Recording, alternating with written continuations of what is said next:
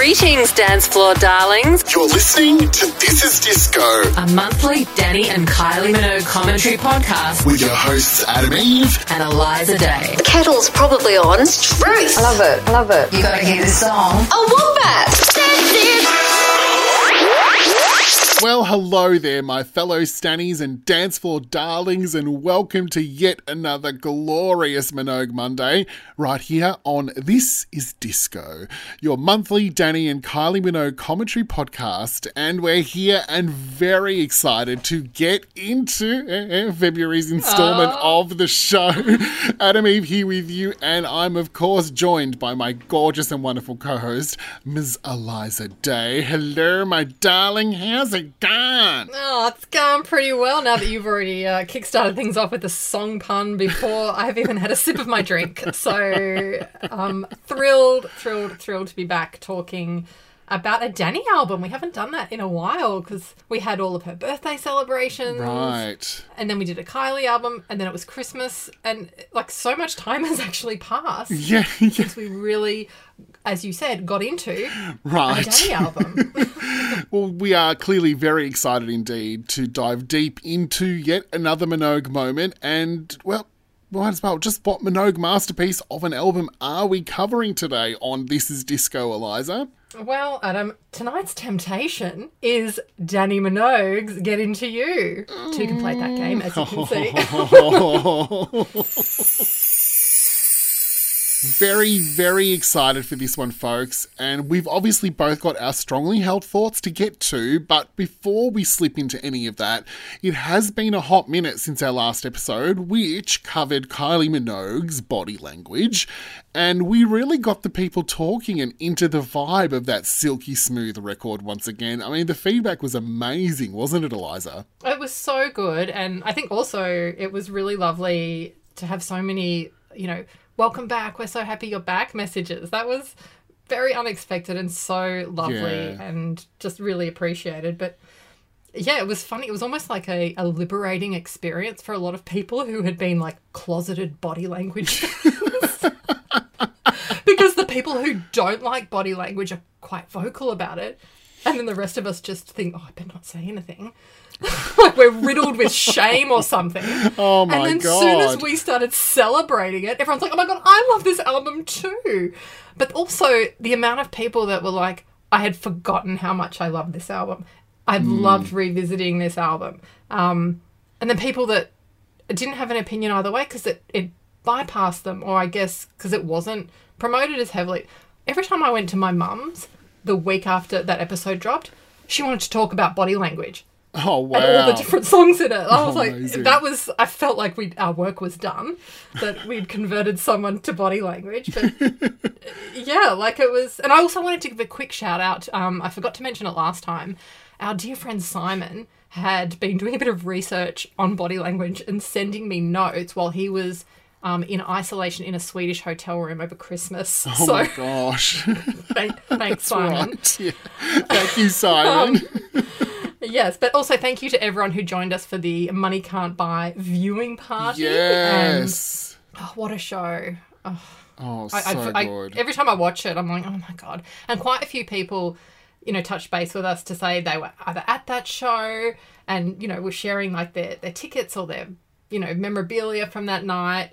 Um, and a few people, you know, were leaving comments on Instagram. So Stephen on Instagram had also shared that he was at G A Y when she did some body language stuff, and he wasn't couldn't even remember if it was a planned gig or if she was just That's right. It might have been there. a se- little secret pop-up gig thing. Yeah. And then Cassie on Instagram had some info on the Madonna Alone Again track, saying That's that it was right. a ray of light cast off. Yes. So, yes, thank you to everyone who, you know, sent us little, you know, tidbits that we weren't sure of, or just shared their, you know, gig stories because we couldn't go to any U K mm-hmm. gigs. Yeah, it was just such a fun few weeks of everyone celebrating an album that is very, very, very underrated. Mm, definitely, definitely. Well, speaking of the last time that we spoke, Obviously, mm-hmm. and particularly so for yourself and I, me asking you just exactly what's happened in the world of Minogue since we last had a chat serves up a much bigger headline than I think either of us were expecting. So, Eliza, what's goss in the realm of Dannii and Kylie this past month? Well, that huge headline you're talking about, I assume, is that lip sync on Drag Race? Just kidding. Um, let's, let's not even go there. So, um, oh my god! Don't. Oh, oh my god! I'd forgotten about it until I was uh, doing my notes. I'd obviously done some pretty good repression with that one because I had forgotten yeah. about it too. Because it was just so depressing that we finally got like a, a like a disco era lip sync song on Drag Race, and they might as well have come out and just swept the floor like. It was useless. Useless. They should have both been sent home. Anyway, but that's not what we're here to talk oh. about. We're here to address the fact that our Kylie T M mm. is home. Yes! She's back in Melbourne. Finally, I was actually wondering because I was starting to get a bit agitated. Like, wait, she said she was coming home. Where is she? Right. And then all of a sudden, on the socials, up she pops. Night out at the theatre. Yeah, just down at Moulin Rouge. Just down at Moulin Rouge, just hanging out. Um, yeah, so now I'm having all these, like, are we just going to bump into her at the food court at Chadstone? Like, what are the possibilities now? It's so weird because she hasn't, I mean, yeah, she comes back for Christmas, you know, and it's that's always been the way, but the last time she lived here, I guess, lockdown doesn't really count because none of us were living. Right. It's like thirty years ago. So I don't know what the, I don't know what this looks like. Like, where does she where does she hang out and just potter around? Look, she's just one of us. Right. So, yeah, sure. Anyway, so Kylie's home. Kylie Wine is now available in the U S. So for any yeah. of our um, American friends, have you got your hands on a bottle yet? Are you drinking fine wine? Send us your wine pictures. We'd mm, love to see that. We would. We would. Um, Even your wine reviews. We like a good wine yeah, I'm not review. Sure which... Love a wine review. I think they've only got the Prosecco. I could be wrong. Right. Maybe the rosé. Right, okay. Like, I don't think they've got the full... We don't even have the full no. range. So. Let's not talk about that. Imagine either. if they imagine if they get more of a range than we do. Don't. Don't. Riot. It's been a hard enough um, week, month as it is. I know. So, I think that's about it. Have I have I missed anything? Not that I can remember. On... It's only been a few weeks since we had a little Minogue chat. True, true. But that was very, very big news to cover, obviously. Just incredible. I know. It was so, so huge. So very excited to have Kylie home. I mean, I assume she'll be just popping down to Luna Park to ride the carousel. Sure. Maybe maybe popping on a hat and walking along the Yarra just oh. to, you know. Oh, yeah, just another day. Just the usual. Oh I God. wonder if she'll go to... Who runs that milk bar? Remember, remember in one of those videos from the eighties where she's like, here I am, I'm, this is, uh, I think her name was Sula, she runs the milk bar, and oh. that was like her local, do you know the one no, I'm talking about? I know the one about? You're talking like, about, but real, I can't remember the, the really, yeah. really early videos, like, you know, just popping down to Camberwell Market. But also, let this serve as a reminder, Melbourne folk, if you see Kylie walking down the street, please leave her alone. Let her just live her life. Yeah, I'm sure the paps are already out because they were the last time she was here. Oh, that's so gross. Like, just... Through a pandemic, let the people... British paparazzi were in Australia getting their photos. That's just not, mind-blowing. Not cool. No, anyway. Not cool. Like, we joke around, like, oh, what if we saw her at Chadstone in the food court? If we saw her at Chadstone in the food court, we'd leave her the hell alone. Right. It's just a funny concept is more what we're getting yeah, at. Yeah. Anyway. Yeah, obviously we are both very, very pleased to see that our Kylie has finally come home again. And I think I can speak for us both as well when I say that I hope that the disco microphone is about to get another workout. Mm, yeah, yeah. Oh, please. Infinite Disco H Q Melbourne, please. Oh, yeah, that'd be amazing. Oh, anyway, Eliza, shall we get into the mind of Dannii Minogue's Get Into You? Are we going to be doing a drinking game for every time one of us says get into? I, I don't like, think that's wise. No, it's probably not, because it's going to be like every second line. The Get Into You story begins on July the twentieth, nineteen ninety-two, with the release of its first single, a cover of the Jacksons' classic, Show You the Way to Go. Let's take a quick listen to the Jackson original right now.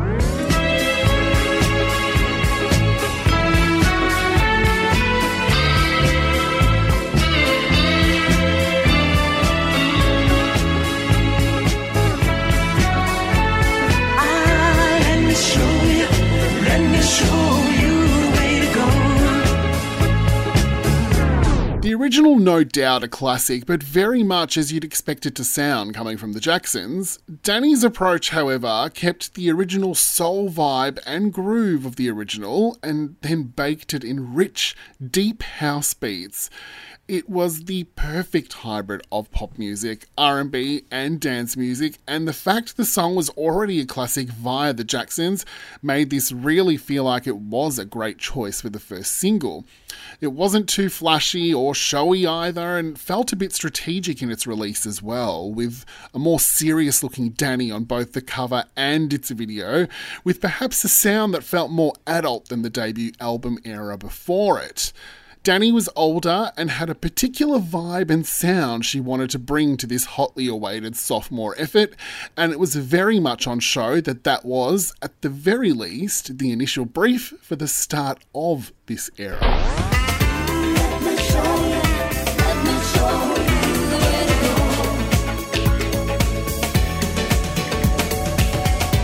The remix work that took place on the U K edition of Dannii's first album definitely served as the bridge between Love and Kisses and Get Into You, with Dannii's love for all things dance music becoming more and more inspired by the time Show You the Way to Go arrived. Not only was the Dannii original co-produced by Andy Whitmore, a man who would go on to produce fourteen U K top ten hits, including Peter Andre's Flavour and Emanate's I've Got a Little Something For You. I'm looking forward to those being put on the playlist.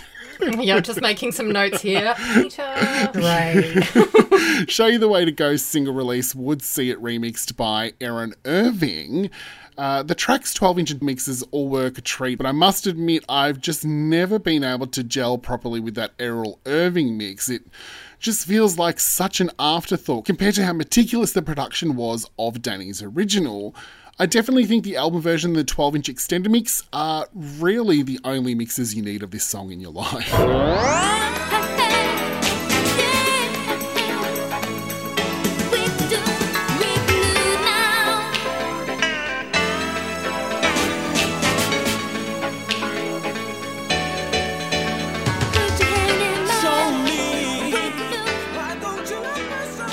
I am obsessed with that twelve-inch version. I, I have in my notes House Music Heaven. It's so lush, isn't it? Oh, is this the birth of the Queen of the Clubs? I definitely think this is the era that it began. The love affair sort of yeah. started falling into place during the remixes of those U K yeah. singles, and that sort of opened Danny's world up, I think, to yeah. the possibilities within dance it, music.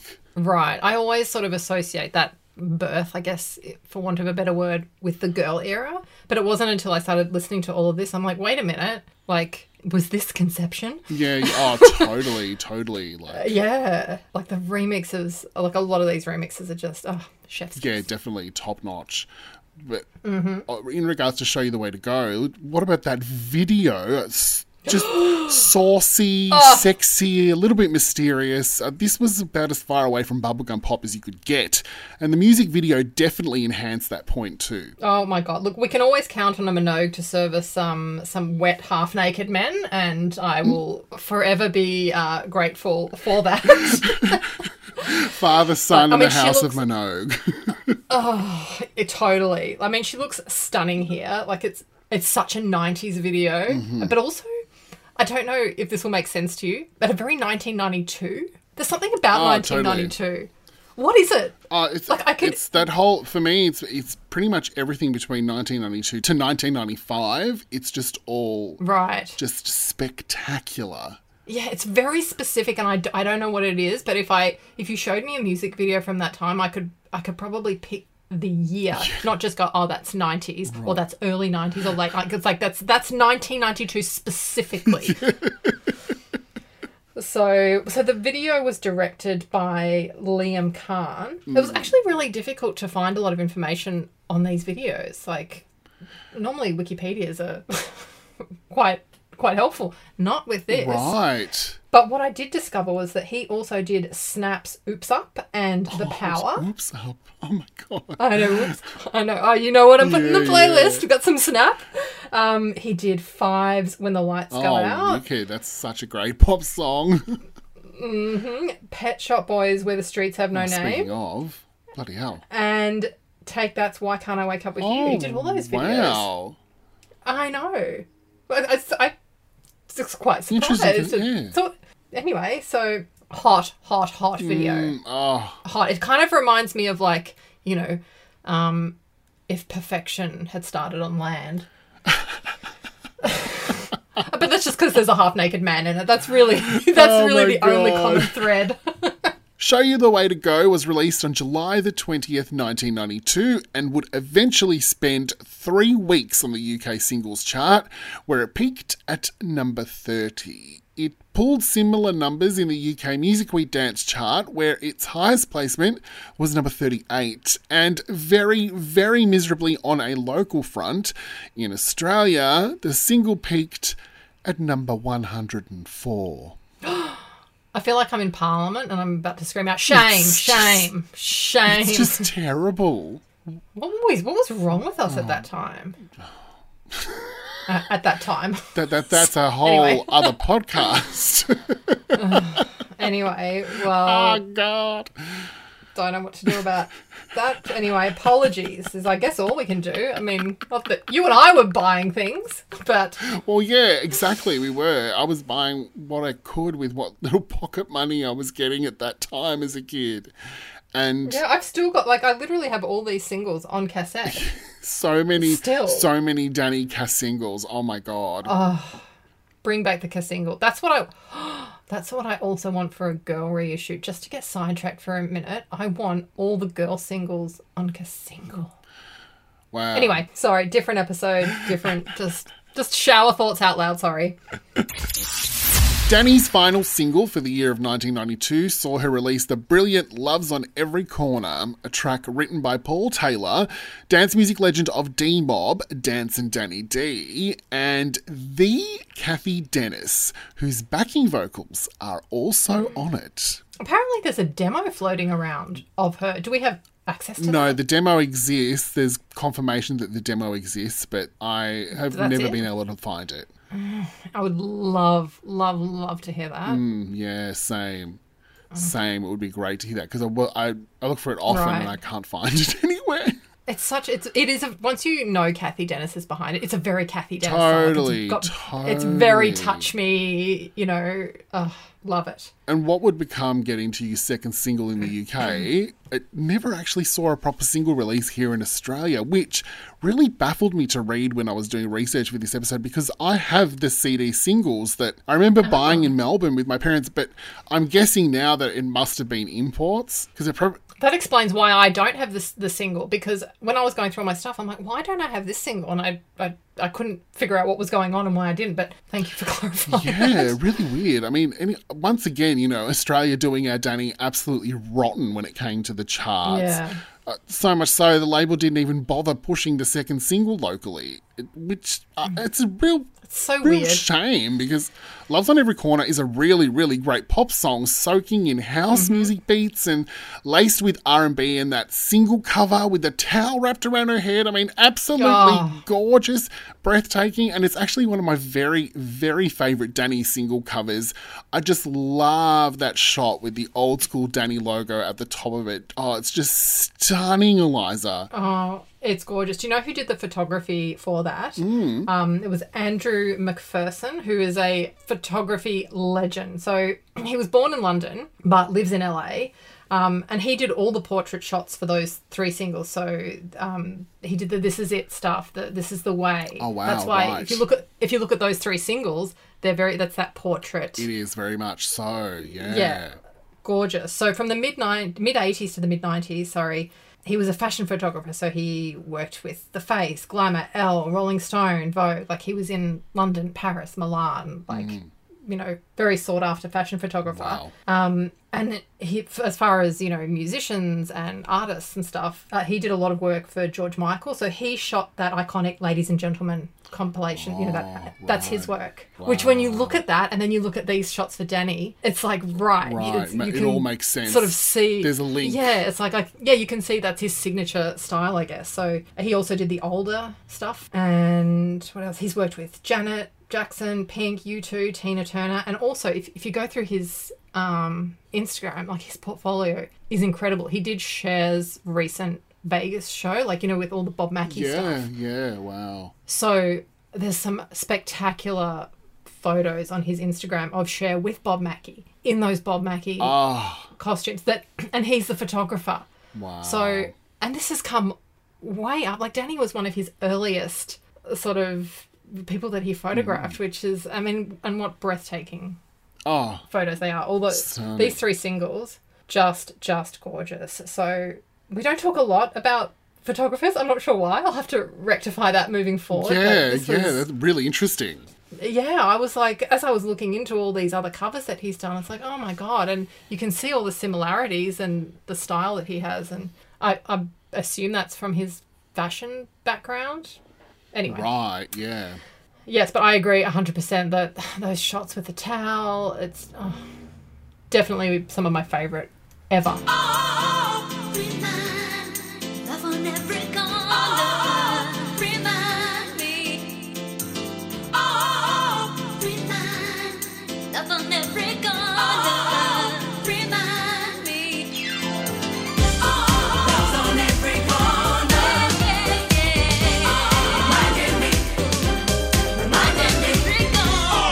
So the backing vocals for this track were by Juliet Roberts, who would then go on to do the vocals for David Morales' Needing You Too in two thousand one.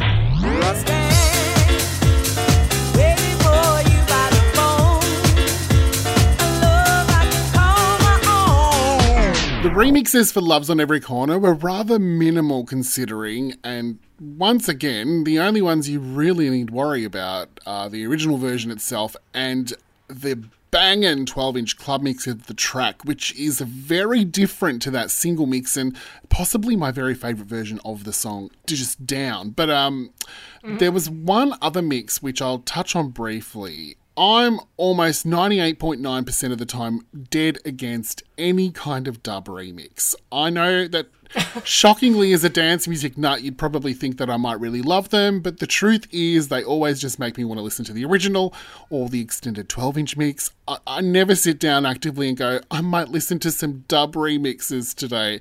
I mean, what's the point? Half of her is gone, you know? So the twelve-inch bass-in-your-face dub mix of Love's on Every Corner is essentially an almost Dannii-free version of the superior twelve-inch vocal club mix. So why not just listen to that twelve-inch club mix again and hear all of Dannii singing the way we were supposed to instead? What what actually is a, a dub mix? Like, what's the definition of a dub? Is it taking more vocals out? Based Basically, on... yeah. Right. So, yeah, they're always... It's more made for, like, the dance floor, but just play the fucking original. Right.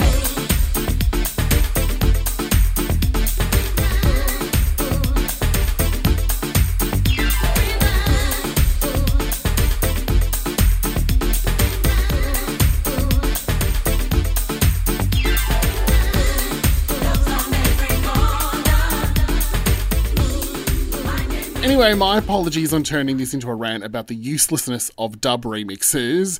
Let's talk about the really hot and sexy video.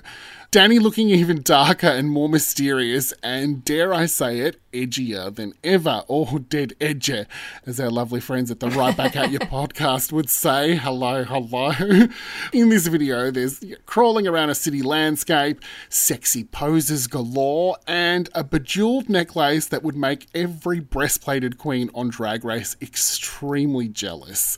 There's that iconic hairstyle, and most importantly, there's that absolute fire choreography. I mean, what a visual treat. It's incredible. Like, the blonde highlights are in full oh, swing by this video. So hot. It's incredible. And, you know, I love a nineties laneway dance-off. Oh, God, yes. Like, oh, God, yes. Get it in a laneway. Do you know what?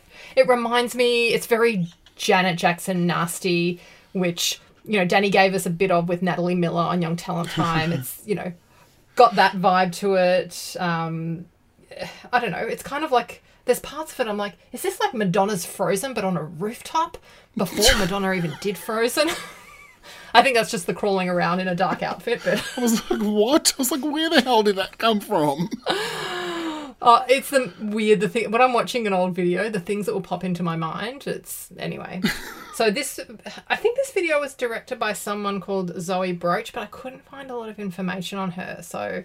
Apologies if I've got that wrong or if I haven't spoken enough about her. It was quite hard to find, you know, more info on her. But, oh, stunning, stunning video.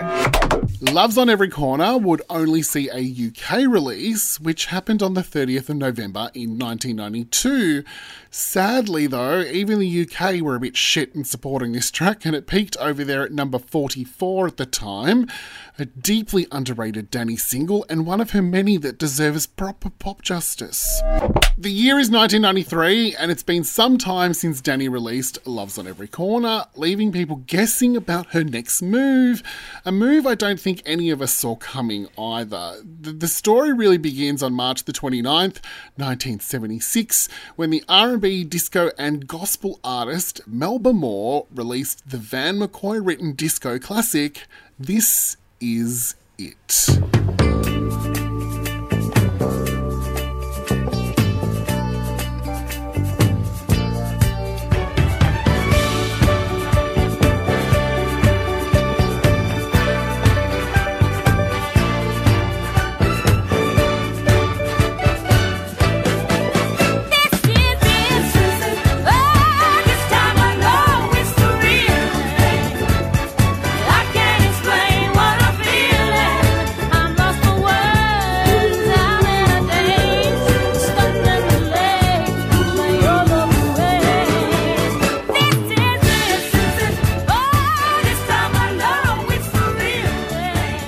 U K Top ten, a Swedish Top twenty and a U S Billboard Top one hundred single, Melba's This Is It became another disco pop classic of the nineteen seventies.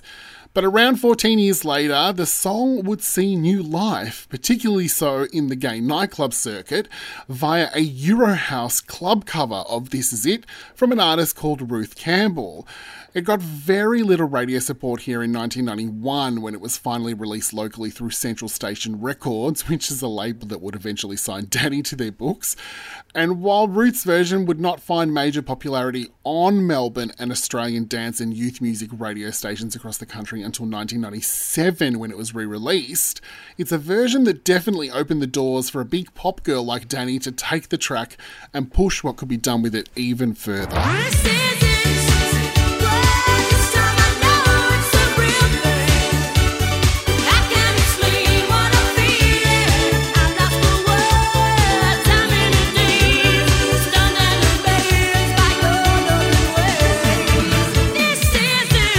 On July the fifth, nineteen ninety-three, Dannii Minogue released the third single from her now upcoming sophomore L P, Get Into You, her very own cover of Melba Moore's This Is It.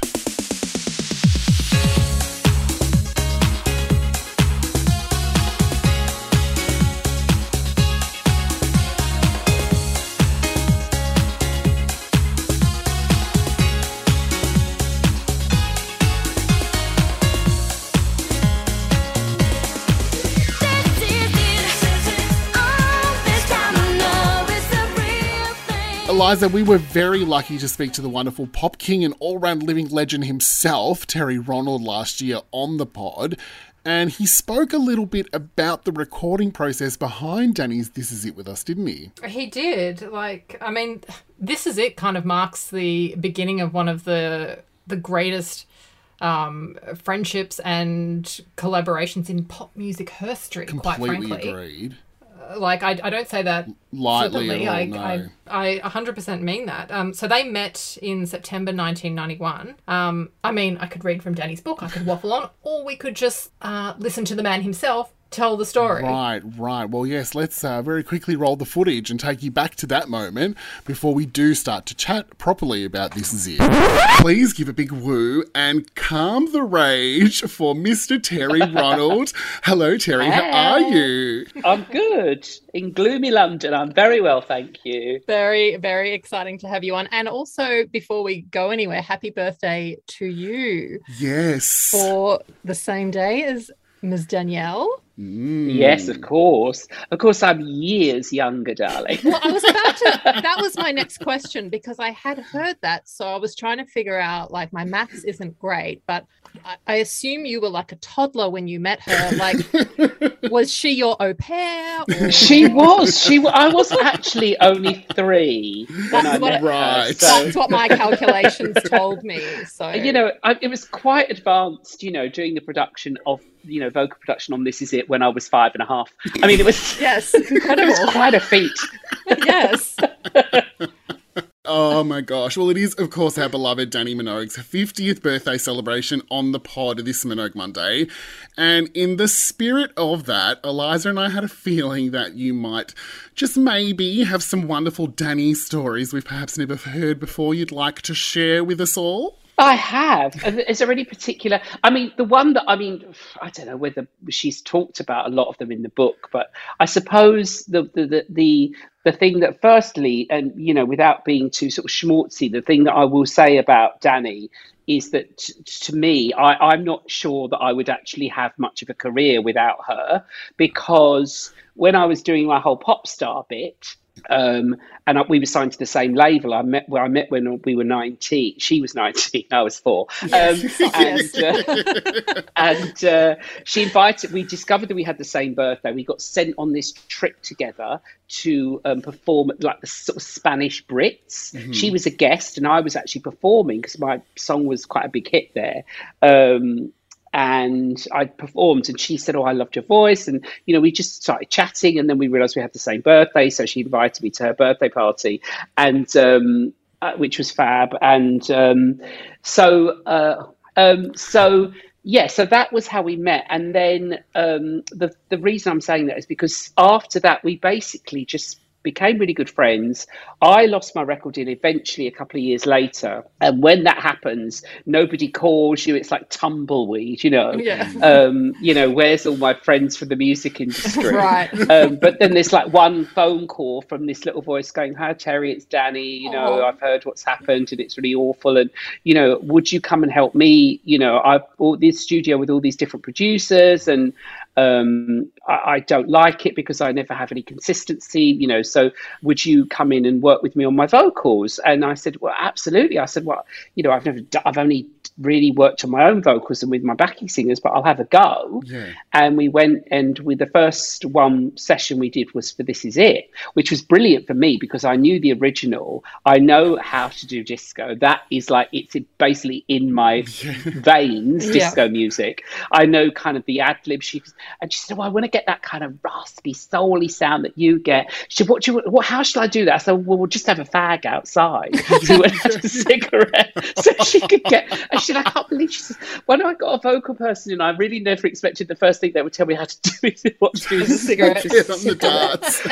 But, you know, it was the nineties. So did This Is It, and it came out so, she was so happy, and the vocals sounded so good. We did the backing vocals together, and we were so happy with it that we released the a cappella version, that they released the a cappella version mm. with all the, because she was so excited about how how she sounded. And I think it was basically because, you know, she'd been in and out of studios, like, you know, you know, like it is in the pop world with, you know, a bit of a in-out situation with different producers, and, you know, someone had actually taken the time to say, "Well, you could do this, you could do this, we could try this, we could try that." And that's why I think that vocal, when people first heard it, that wow, you know, mm.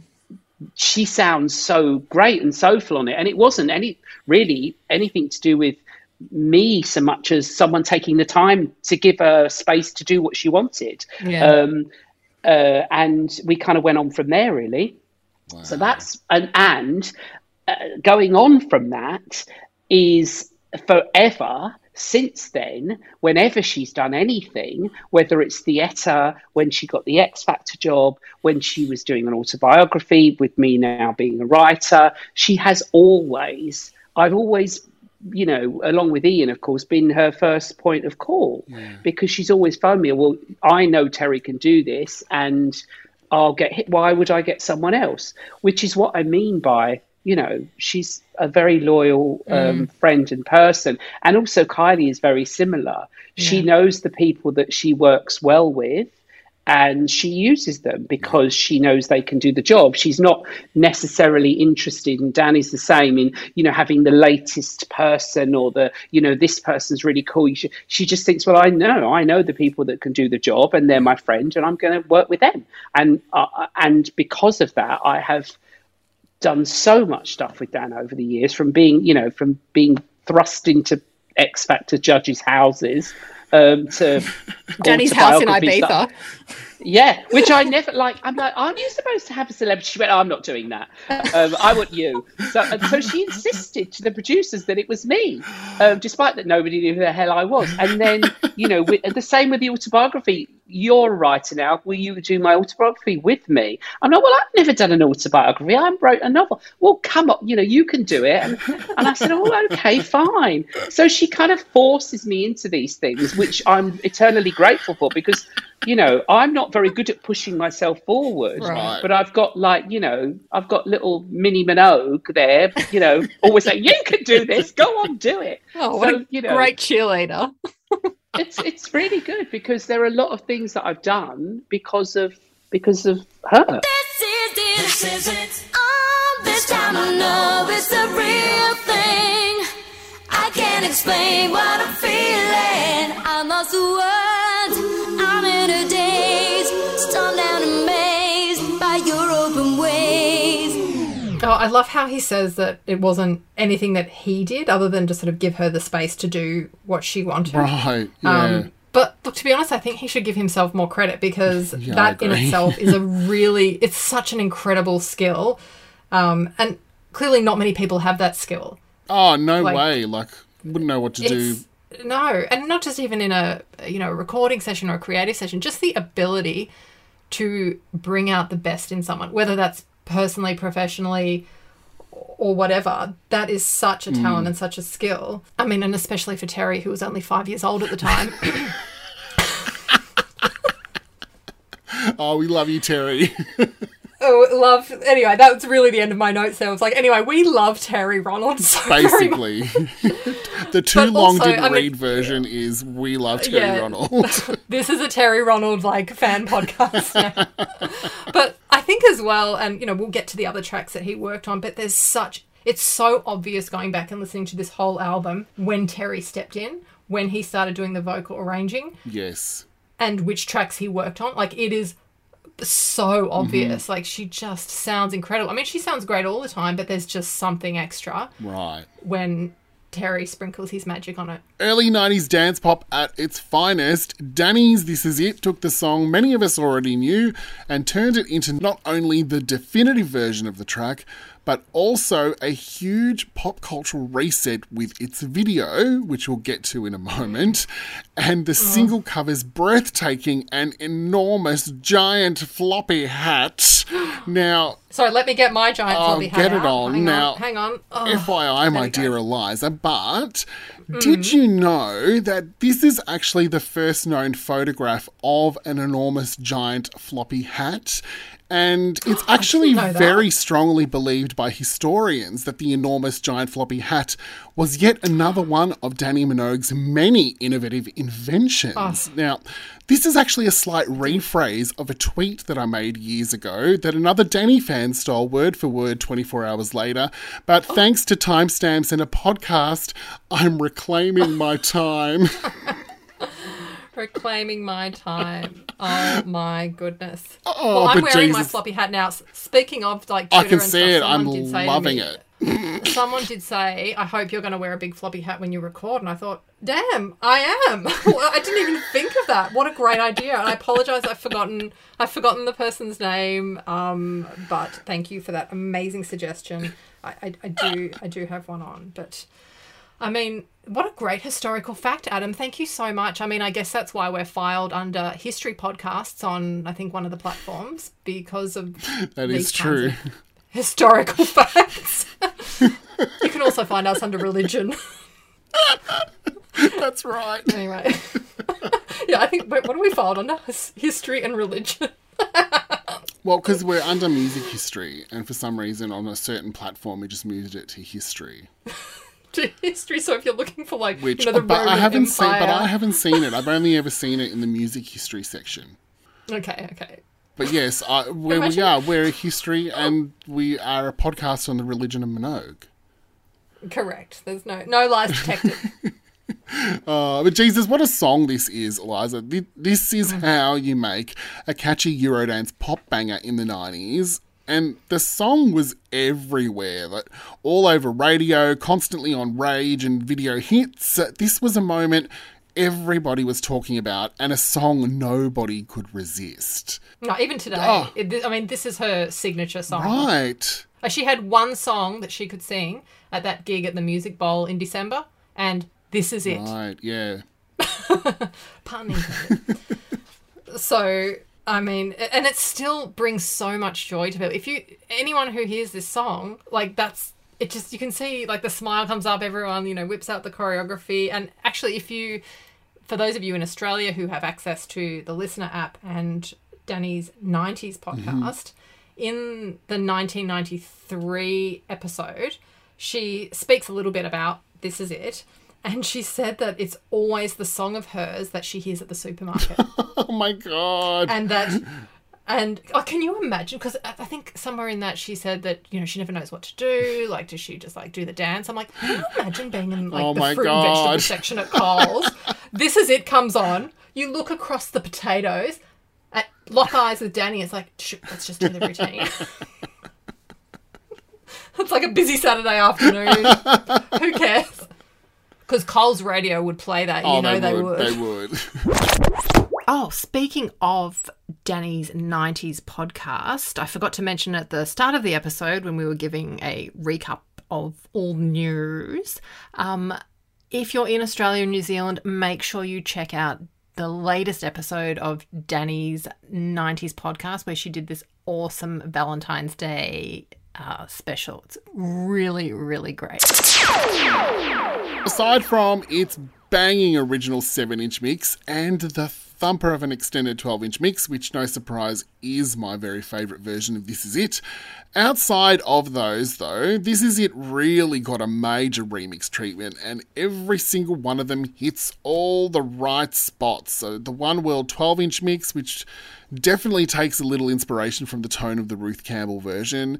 Uh, the Dannii Got Murked mix by the incredible house legends, the Murk Boys, and an alternative twelve-inch mix that takes Dannii into full trancy rave territory.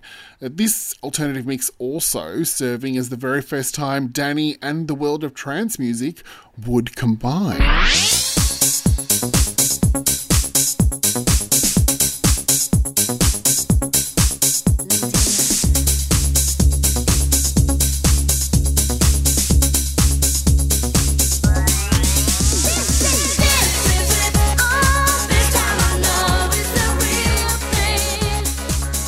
Okay, so what about that video, Eliza? Oh, my God. Talk about a cultural well, reset. It really was. I mean, talk about Dannii inventing TikTok. Yes, yeah. And, and like, Julian McMahon inventing chest hair, which for me as a very, very young child, just sort of discovering things about himself, was one of the many sexual awakenings I would have. Uh, oh my God, what were you, ten? Uh, when was this? Yes, yeah. When we were at ten, um, I liked what I saw. Oh, I, I bet Very you did. much. Oh my God. So this was directed by someone called Willy Smax. Um, he also did Eurythmics' Missionary Oof. Man. Um, Take That's It Only Takes a oh, Minute. Wow, okay. And version one of George Harrison's Got My Mind Set on You, which is like the super eighties. Oh. Version. Right. I forget that all these things were kind of of that yeah. era. So anyway, I mean, I don't, I don't even know where to begin with this video. I mean, she did the choreography. Right, yes. That's her mm. choreography. So when I say she invented TikTok. She really did. she, invent, she invented TikTok. Well, you know. So, yes, and as you mentioned with your uh, sexual awakening it there, was hard not to mention. from, from Julian McMahon. Look, as you all know, we do not mention the girls' private no. lives on the podcast. That's not our jam. But Julian McMahon does star in this yes. video and the next one, so we will be referring to him purely from the standpoint of the male co-star in these Correct. videos. And that's that's where the discussion on him will begin and end. Right, bingo. Yep. That's that's all I have to say on that. But yeah, I mean, what a just what a joyful video. I mean, I think I spoke about this in our last episode. I tried to do that choreography in the middle of the audience of the Sydney Maya Music Hall. That if you're not like moved to do this choreography wherever you are, like I can see why when she's in the supermarket, she's contemplating doing the choreography that she invented. Right? Yes, yes. I mean, I would. Well, it's hard for us to resist it, so it's obviously hard for her just, to resist it as well. Yeah, I mean, look, I'd love to know how how easily can anyone listening, if you hear this song, if you're, I mean, obviously if you're at a club, obviously you're hitting the dance floor, you're like dropping your drink, you're getting up off the toilet midstream to just run to the dance floor. Like when you're like just in the supermarket or just anywhere in a shop, do you just quietly bust out the routine? Do you have self-control? Because I don't. Let us know on our Please, socials. Answers on the back of a postcard. Now, Eliza, I have a bit of a funny story from my childhood about Danny's This Is It. It's, it is a bit of a long story, so buckle in. Oh, excellent. Should I get comfy? Yeah, definitely get comfy. Okay. So in nineteen ninety-three, I was not actually living in Geelong, but was on my final of three years with the family living in the very small Gippsland town called Stratford. Mm-hmm. Now, I mean, even as a kid in my Geelong primary school, I knew I was different and that I had and, and that I was treated differently by some, if not all, the people around. But it wasn't until moving to this really tiny country town that I realised things could be a lot worse and a lot more backward. Oh, God. So uh, if I thought making friends in my birth city of Geelong was hard, I had no bloody idea what was to come. So it was definitely a real challenge to find people that I could gel with there on a pop cultural front. How, um, just for people, I guess, outside of Melbourne and perhaps for also people in Melbourne, how far out of Melbourne is... Uh, is it Stratford? Stratford. So I know that... Like, couple I know, of hours? Yeah, a couple of hours, because it's about just under three-hour drive from Geelong. Okay. Yeah. Okay. So not near the big smoke. No, no. And, like, literally, I was one of maybe two Madonna fans in the whole school. And the other one was in her final year with grade six, so I never really spoke to her. But oh, God. There were these two... what I thought very lovely sisters who seemed to be the only other kids at the school who'd buy smash hits every fortnight and T V hits every month, naturally, as I did at the time as well. I remember Mum got me a year subscription to smash hits one year for my birthday while we lived in Stratford, and I cried for an hour and how happy I oh was. Oh, my God. That's so cute. Oh, but yeah, look, anyway, these two sisters. So we do poster swaps and even let each other borrow cassettes and C Ds from our respective music libraries. You know what it was like. Uh, anyway, look, I am getting there, I promise. So, as I said, Stratford's a bloody small town, so when we had to move out of our original rental into a new address, it was really not much of a surprise that both of our neighbours were the families of kids that I went to school with. The one on the left I wasn't friends with, as he was an older boy, but the family on the right-hand side was the family of the two sisters. No! Yeah, so Aww. Our hangouts and music sessions became more frequent. Uh, obviously, when I got the cast single for This Is It, I had it on heavy rotation for a long time and was so obsessed with it as a kid that I actually thought for a good ten years after its release that it was actually an Australian number one single.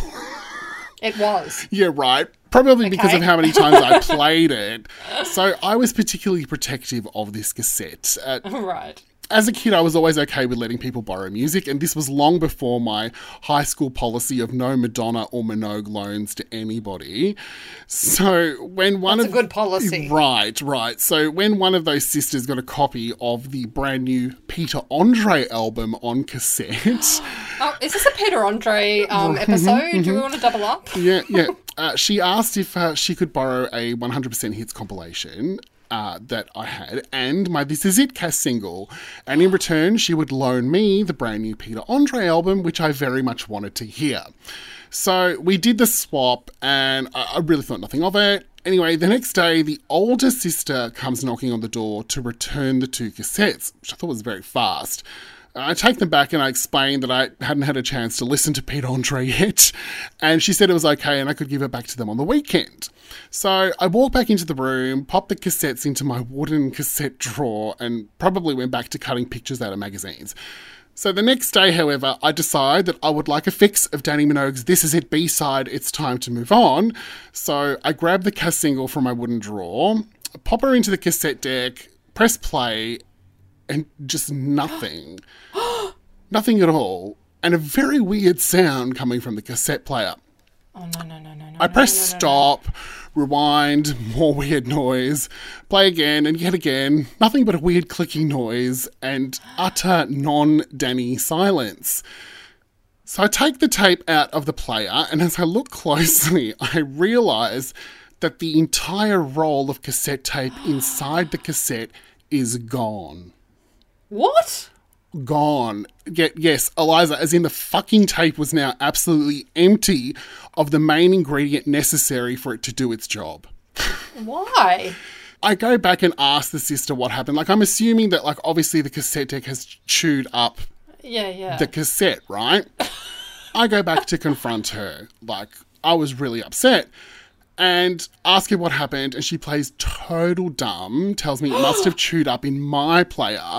And I tried very flabbergastingly to explain that this was fucking impossible, but they get the best of my tiny child self, and I just dragged my feet back to the house. And after crying and being angry, I finally realised that I still had a lot of power in the situation, as I hadn't given them back their Peter Andre cassette ah. yet.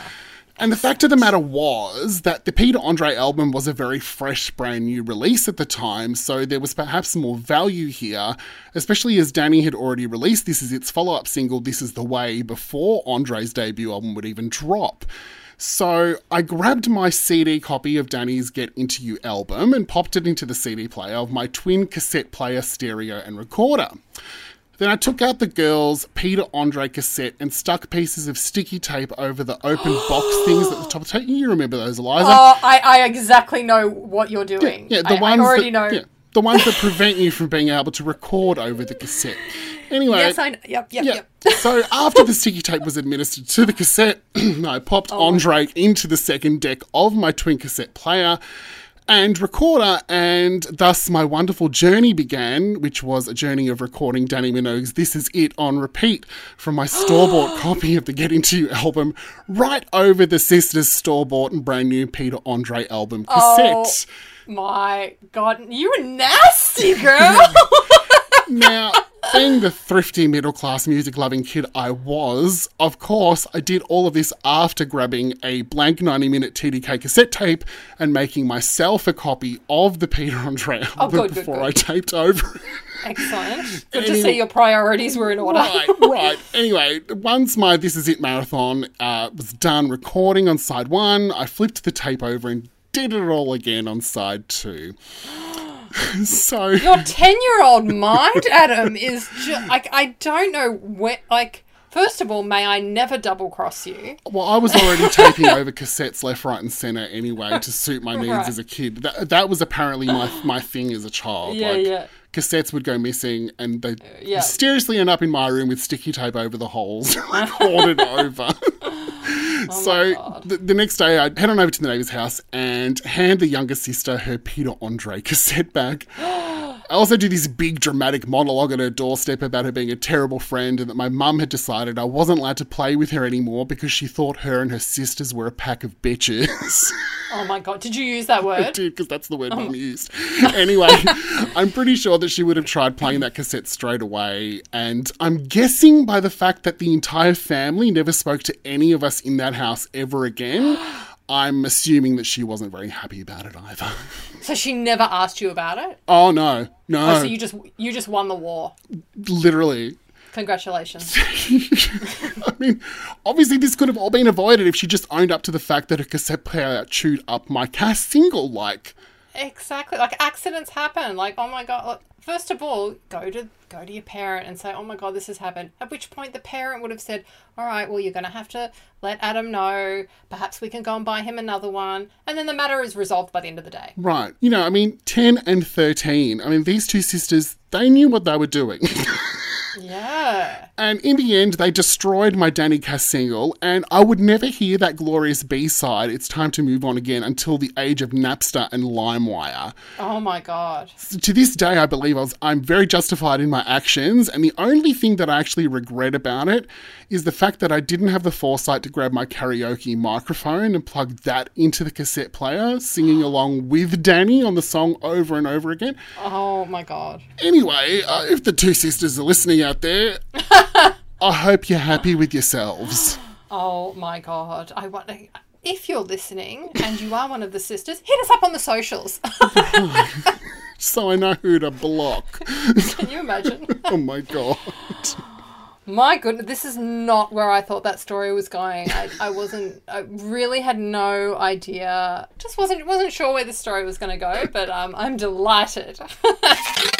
Dannii's This Is It peaked at number ten on the U K singles chart, number seventeen in Ireland, number thirty-two in Iceland, and number thirteen here in Australia. Well, as we both know, it was really number one. That's It was, as long it as, was. As long as we believe it to be true. So here's the thing, it was always number one on Video Hits.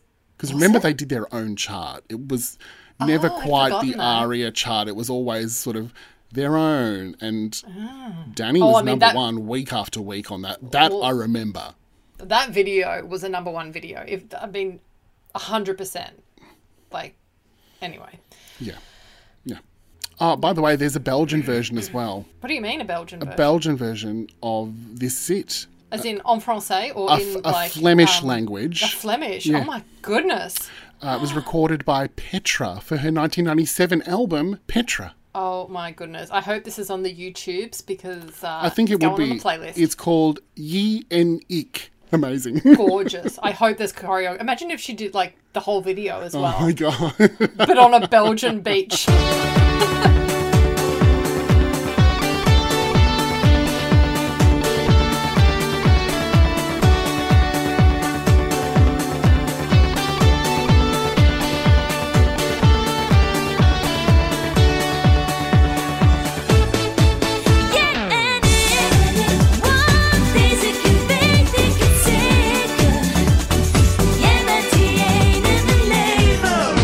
On September the twentieth, nineteen ninety-three, Dannii released Get Into You's fourth single and my absolute favourite from this entire era, and one of my very oh. favourite Dannii songs, period, the brilliant This Is The Way.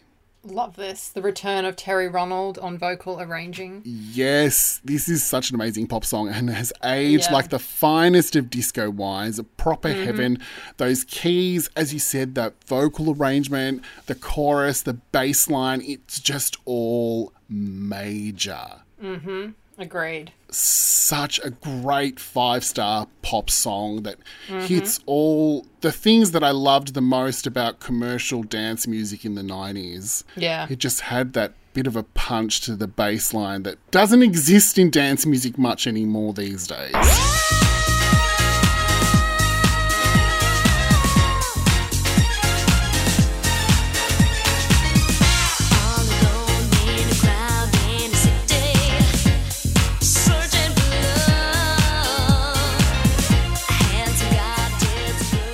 That incredible video, complete with the most iconic orange blazer in pop, it actually continued the theme from the This Is It video, which was the casting of then real-life husband, Julian McMahon, as her video love interest. I have a lot to say on this video. Please.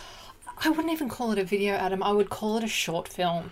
And you know the way that pop stars today like to do these essentially short short films, they're seven-minute things, they've got like a little narrative and stuff, you know, like Gaga. Right. He's done a lot of those. Um, once again, Dannii, the Queen of Invention, I mean, I think this is where it began. Like, it's only a few minutes, this this video, but let me walk you through it because it is a roller coaster of emotion. It really is. So it's the same director. It's Willy Smax again. Um, and I am obsessed with the fact that it's a literal sequel to This Is It. Like, literal. There has n- yeah, yeah. There has never been a greater sequel since Grease two than yes, than This yes. Is the Way. Like, this is these are the two sequels that matter in the history of pop culture. Grease two and This Is the Way. Thank you. Thank you. So, look, yeah, a lot happens in a very short amount of time. So the basic plot, just sort of high-level overview, is Dannii is kind of living her Samantha Jones corporate life in the big city, right, and then ends up doing that whole, you know, when Carrie goes to visit Aiden at his the log, cabin that cabin thing. thing, yeah, and Big comes, yeah. Yeah. Yeah, that's kind of the vague synopsis here. So, anyway, so first of all, like you said, she's got this iconic orange suit on. So she bumps into this guy in a suit on her lunch break, um, and he is just super aggressive. I don't know if they immediately go and have coffee then and there, mm. but he's he's practically violent with her, tries to snatch something off her, and rightly so, she throws coffee all over his white shirt. Thank you, yes. And, you know, good. So, I, like, iconic behaviour. Iconic. Right from iconic. the get-go. Who does he think he is? Anyway, so she's pretty shooketh, as you would be if some guy you literally just met starts being really aggressive towards you on a first date over coffee.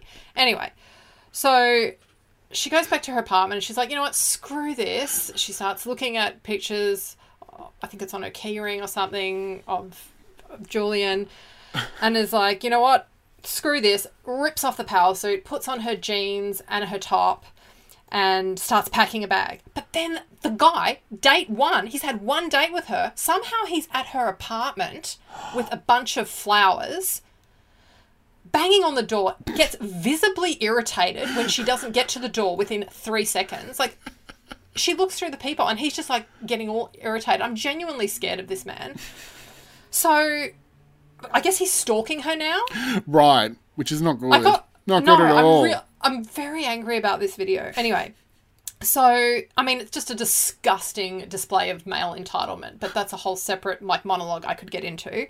So he's so full on that she has to flee via the fire escape because she can't just leave via her front door and say, look, sorry, um, I don't think this is going to work out. She literally has to go down a fire escape. Mm. Gets into her car. He follows her on a high-speed chase because I guess this man doesn't understand the word no. So it's a high-speed car chase through the streets of New York after one coffee date. Like, imagine meeting this guy on Tinder. What a nightmare. Oh, God, a horror story. And anyway, meanwhile, let's cut to Julian, you know, doing his thing on his farm. So he's sitting on a swing Um, next to an empty swing, and then we get an immediate flashback to him pushing Dannii on the This Is It swing, and, you know, it's in a different colour because it's a flashback. Yes, yes. There's quite, like, there's a couple of little flashbacks to the This Is It video, and it's, you know, it's that, I don't know what a filter it would be if it was on Instagram, but, you know. It's one it's of them, that, definitely. It's definitely one of them, maybe Valencia, I don't know. Anyway, I, I, as you can tell, I'm obsessed with this entire concept. I don't know who kind of storyboarded this, but it's truly, nuts. truly, it's it's brilliant. Anyway, so he's, like, sitting on this swing all sad. Then at one point he's chopping wood, he's painting. I mean, his whole character arc in this is very Madam X. Like, he's a painter, he's a wood chopper, he's a writer. And then randomly he just tips water all over himself because well, he's in a white come singlet. On. She knew what she was doing. She oh, knew yeah. what she was doing. She was catering to her market. A hundred percent. Like, no one is mad about this. Anyway, back to the high-speed car chase, Adam. Oh, my God. So, thankfully, we lose this clown at the New Jersey Turnpike, where I assume a lot of clowns are lost. But I mean, the suspense towards the end of this video, because her car breaks down. So you're like, wait, is he going to catch up with her? Like, it's just go, go, go. This whole video is so intense. Anyway, she ends up jumping on a bike. And I just hope to God that uh, Julian kept hold of that axe in case this psychopath rocked up. Because I don't know what part three to this video is. Right. But if it's that suit rocking up to the farm... it better be him getting chopped up with an axe. Thank you, yes. Anyway, it's quite a journey. If you haven't seen this video, please get into it. Um, what, what? It is, it's incredible. I It every really, time I watch really it, is. Like, I have, I mean, I've I've given away the whole plot.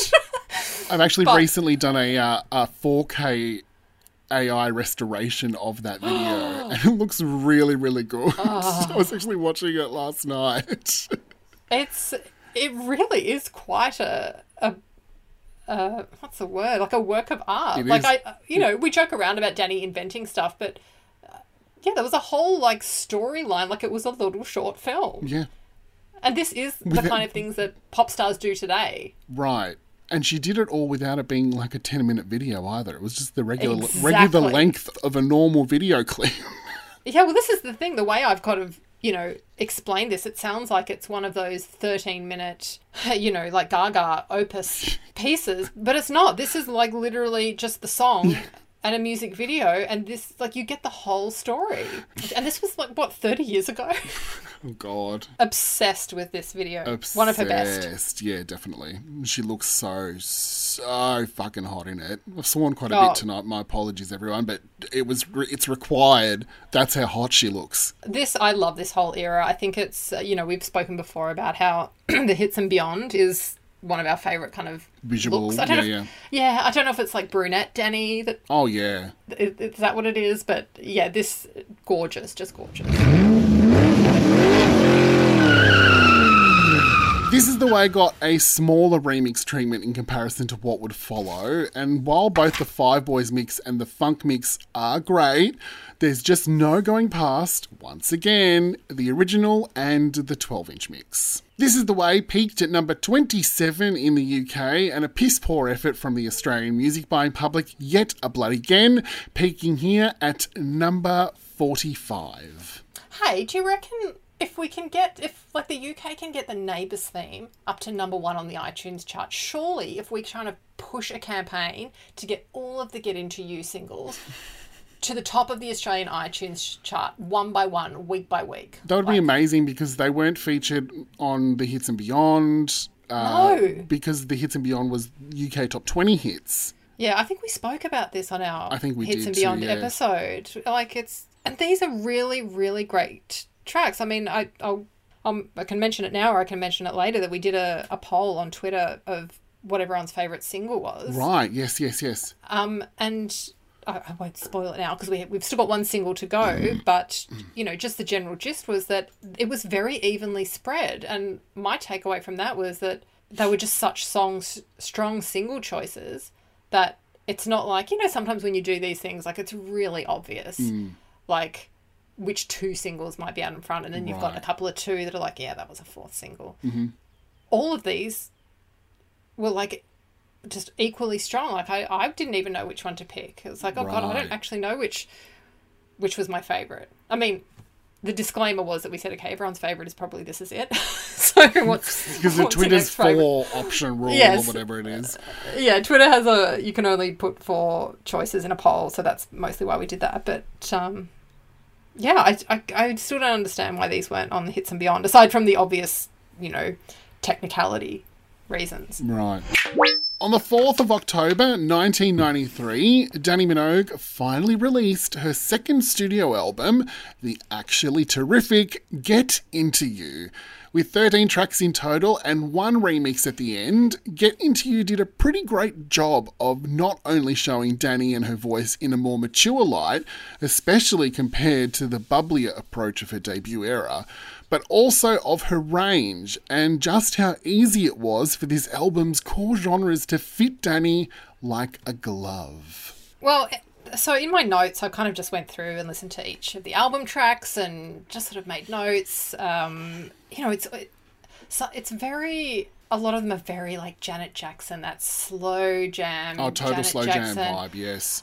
Yeah, and some of it's, you know, it's one of, if you're trying to recommend this to someone, it's like, yeah, if you like those Janet Jackson slow jams, Jeremy Jordan's Right Kind of Love, right. like, you know, that kind of vibe. Like, Until We Meet Again is very Janet Jackson. Mm-hmm. Oh, yeah. I think. And there's a lot of spoken word. I think that's what my, uh, in almost every one of the songs I made notes on that I really liked, it's like more spoken word. Like, I don't know what it is about spoken word, but she can... She can get away with it. So on Wish You'd Stop Wishing, at the start of it, you know, when she's like, hey, boy. Yes, I love that. Do you know what that reminds me of? It reminds me of the first few seconds, including the music of New Kids on the Block's This One's for the Children. Oh, oh, listen yeah, to it again. Yeah. Like, I had to I had to go and then listen to New Kids on the Block. I'm like, oh, this is really... Like, I almost started singing that. But that's that's another sort of that Janet slow jam. Yeah. Uh, like, I think that's why it's... It's just such a stunning album. Hey boy, I wish you'd stop wishing.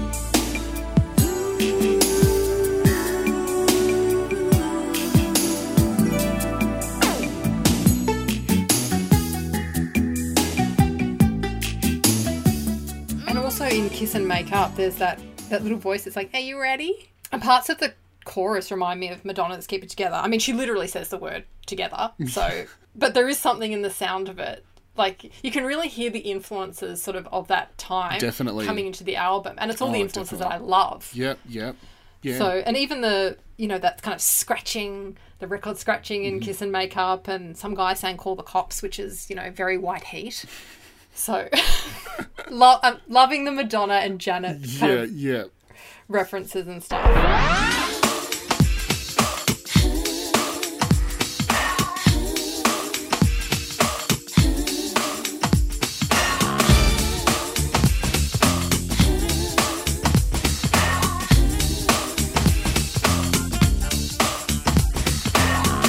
Uh, the other thing I love is If You're in Love. Like, I'm very much here for that rap that's in yes, the middle. Yes, yes, yes, in the yes, middle yes, of yes. it. Like, it's you're just kind of like plodding along, li- listening to the song, and then out of nowhere there's a rap. Which, glorious. You know, you and you and I both love a rap in the middle of a Minogue oh, song. it, I'm a big fan of a rap or a rent a rapper on any yep. female pop song. Really, love it. Love it. Absolutely love it. But I think we are. We are both in agreement on our two favourite tracks. Well, yeah. Album tracks, that is. Um, well, yeah, I mean, uh, this album has it all. You got the house infused bangers like Tonight's Temptation, uh, If You're in mm-hmm. Love with Me, and my album cut favourite, Feels So Good. You've got Ugh. proper slabs of nineties R and B and funk with tracks like Until We Meet Again, Be Careful, Lucky Tonight, Kiss and Make Up, and Hold On, uh, balladry and slow jams via I Dream and I Wish You'd Stop Wishing, and of course pop rock on the album's next single, the record's title track, Get Into You. This oh. album has it all and is such a great time capsule and snapshot of the genres that really shaped the nineteen nineties. Pop music, mm-hmm. R and B, club music, and pop rock. Truly the big four. And what a big four this album's fifth and final single would round off.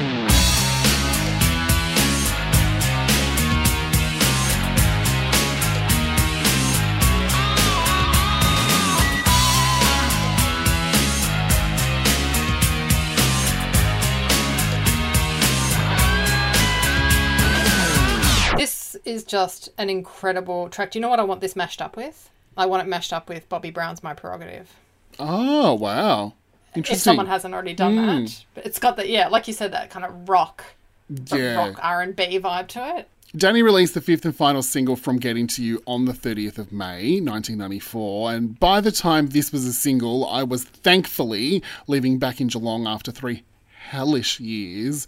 I felt like I'd moved to New York instead of just a bigger version of Stratford when we left. And coming from Gippsland, look, Gippsland at the time had two commercial radio stations that were on the A M network. Oh my God, what? I'm not I'm not oh. kidding. They were, the two stations they had were on the A M network. And going from that to Melbourne, where there was this big boom in brand new test broadcasting radio stations that were youth-run and dance music-focused, I mean, I was in heaven, and mm. I had never had so many blank ninety-minute T D K cassettes on hand for big marathon radio sessions in my life. This was such a pivotal time for me in my deeper ventures into dance music, and it was interesting to hear those very radio stations really come out to support this track the way that they did. The brilliantly rocky original was hammered on ninety-one point five Kicks F M, and the mind-blowing house remixes by Hustlers Convention were on rotation at eighty-nine point nine Hits F M. These were my two favourite stations as well, so I was obsessed, especially as the mixers took this now very familiar track thanks to the album version and turned it into something completely different and very fresh by way of a proper house dance classic.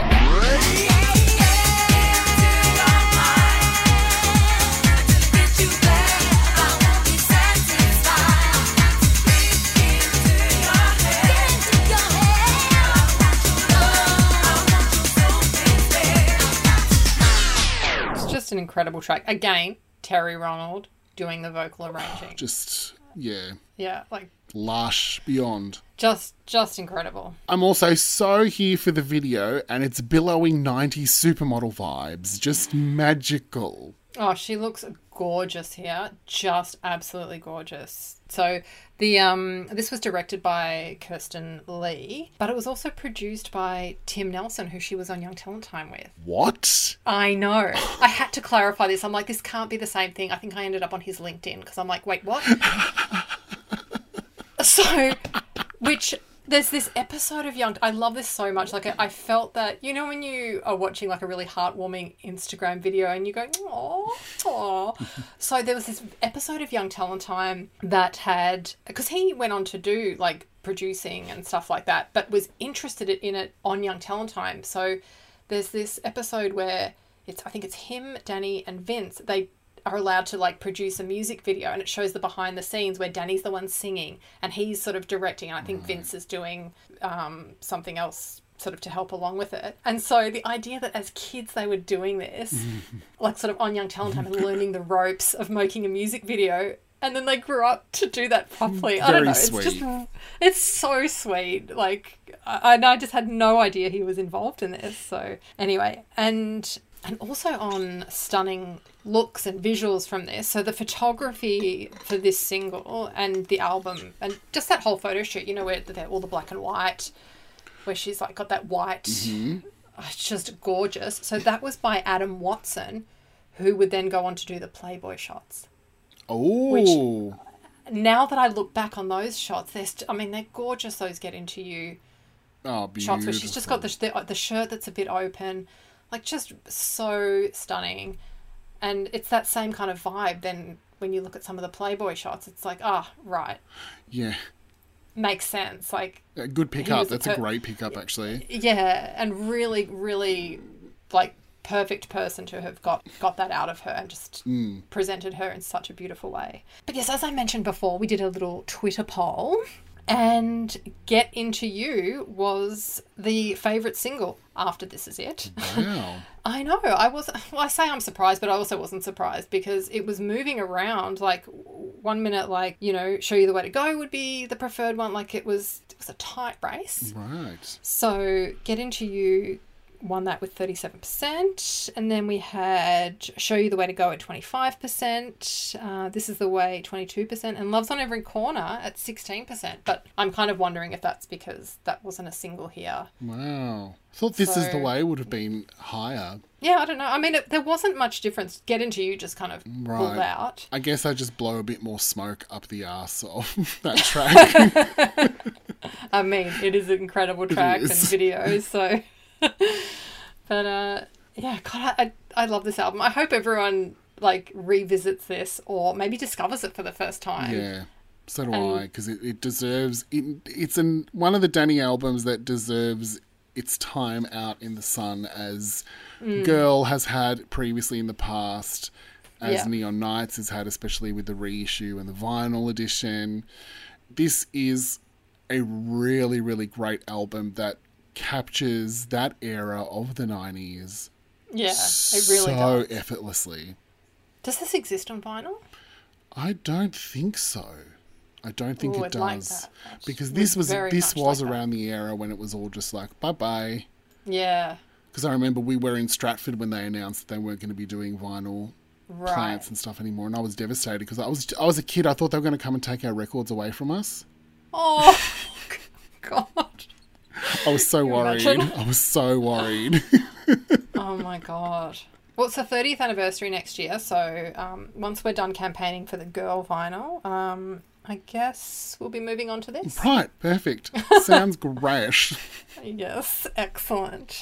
The Get Into You single peaked at number twenty-four on the Music Week U K Dance Music Chart, number thirty-nine on the U K Singles Chart, and, surprise, surprise, another abysmal effort from Australia with a peak of number seventy-nine. Very quickly, I do want to mention, uh, from this era, the Eric Kupper twelve-inch vocal mix and the radio edit of album track Be Careful. Oh, please, can we just do a whole episode on this? It's so good. I mean, if, oh. if if there had been a sixth single from Get Into You, I would like to put forward the idea of the Eric Kupper radio edit of Be Careful.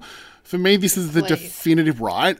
Definitive version of the track. And as mm-hmm. a remix, I think it would have fit the dance pop climate of the time very nicely as a single. Yeah.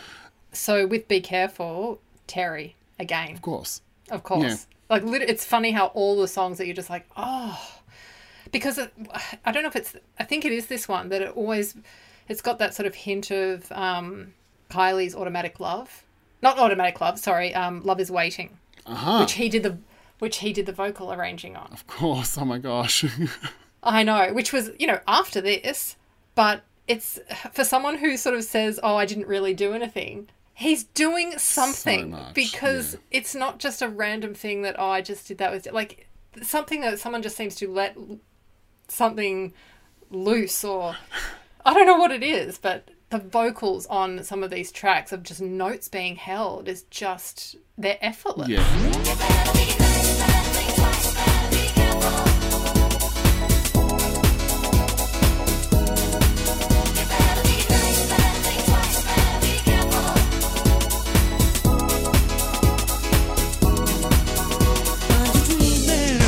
Otherwise, if it had to have been like an album track's original version, then I would have really loved to see them make a radio edit out of Tonight's Temptation. Oh, yeah, that's another banger.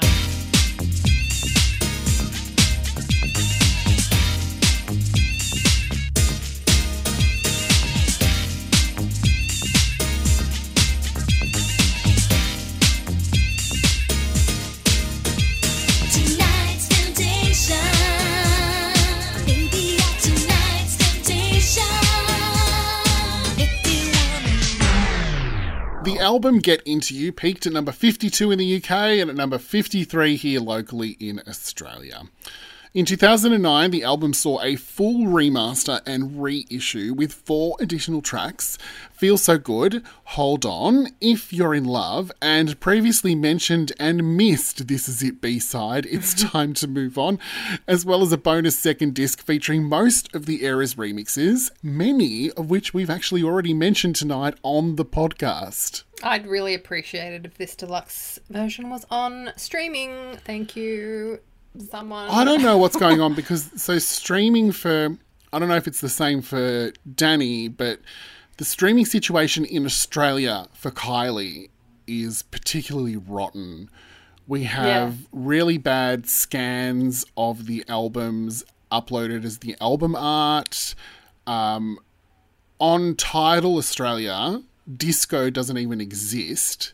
What? But it's available everywhere else in the world on Tidal. Mm, that's weird. So there's just this real m- mess of a situation when it comes to the streaming options for Kylie stuff on Spotify, Tidal, Apple Music, all that. It's a mess. But in the U K, mm. it's all organised.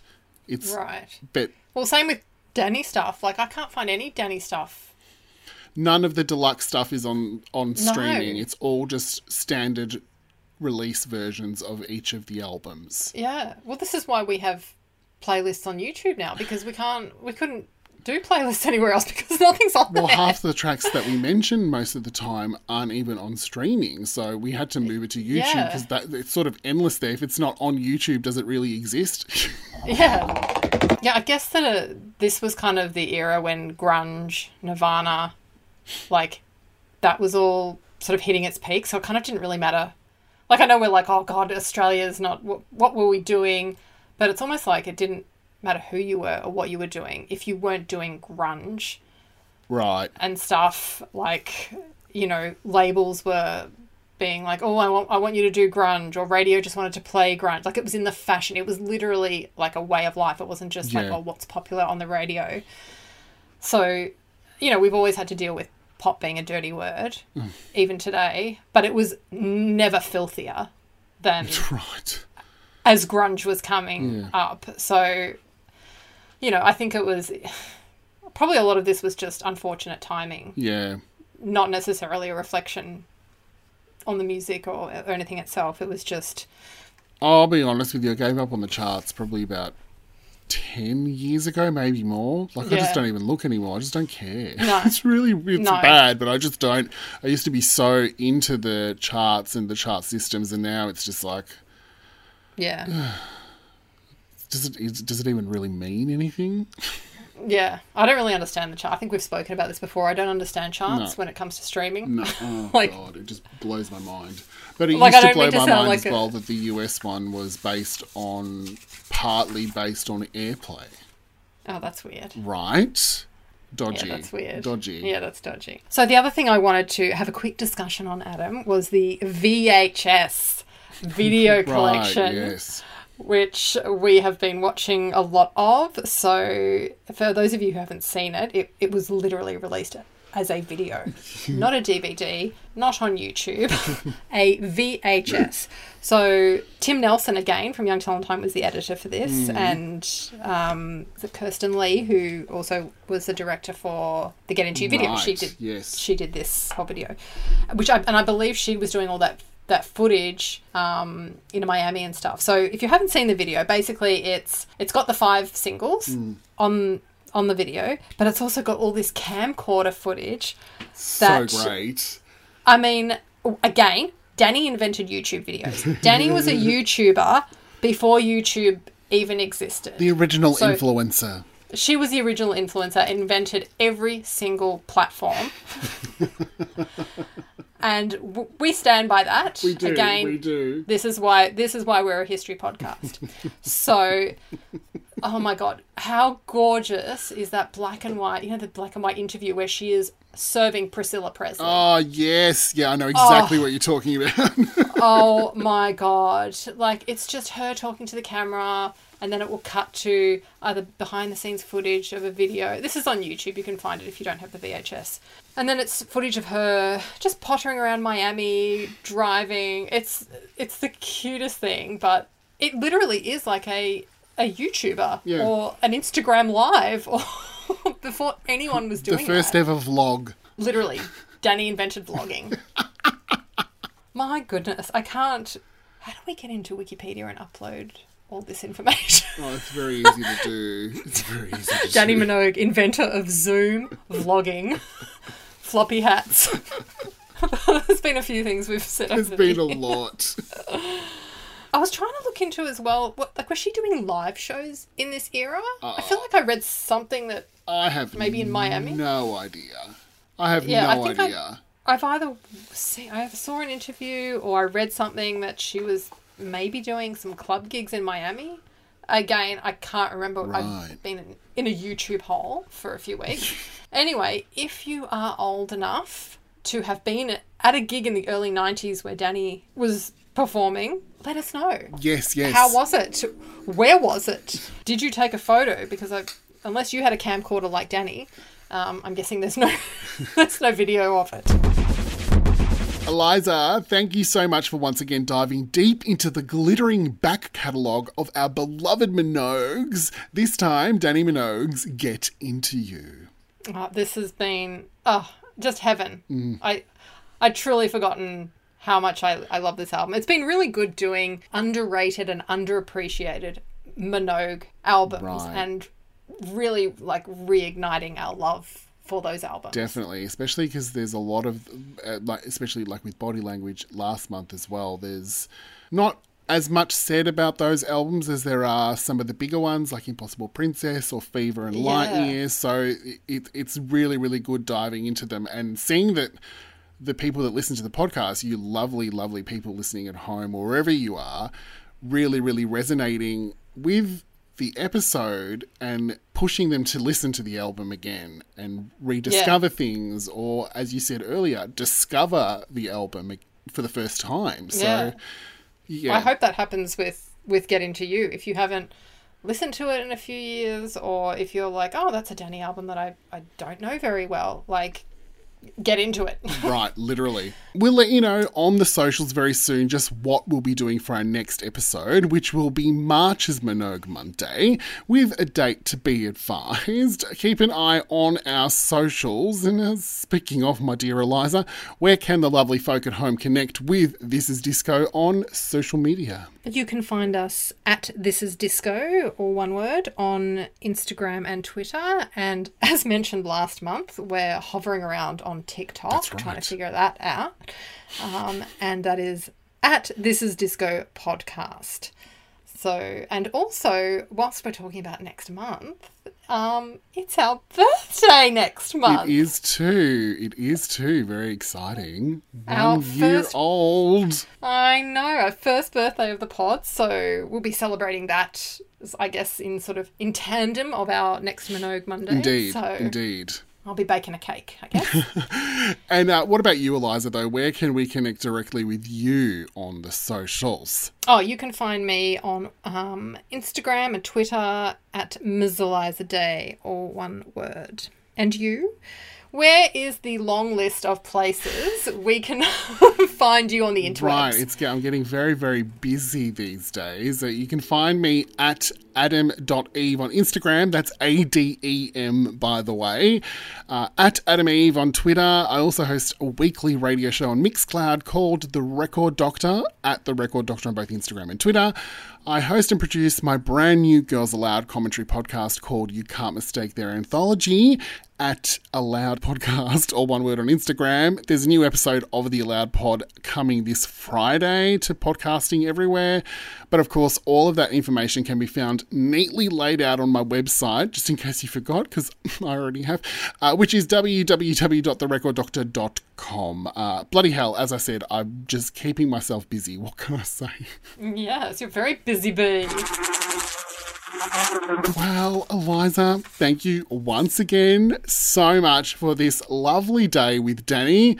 It is always such a pleasure. It is an absolute joy. And to everyone listening, uh, love and kisses, dance floor darlings. Bye. See you in March for our first birthday. You're listening to This Is Disco, a monthly Dannii and Kylie Minogue commentary podcast with your hosts Adam Eve and Eliza Day.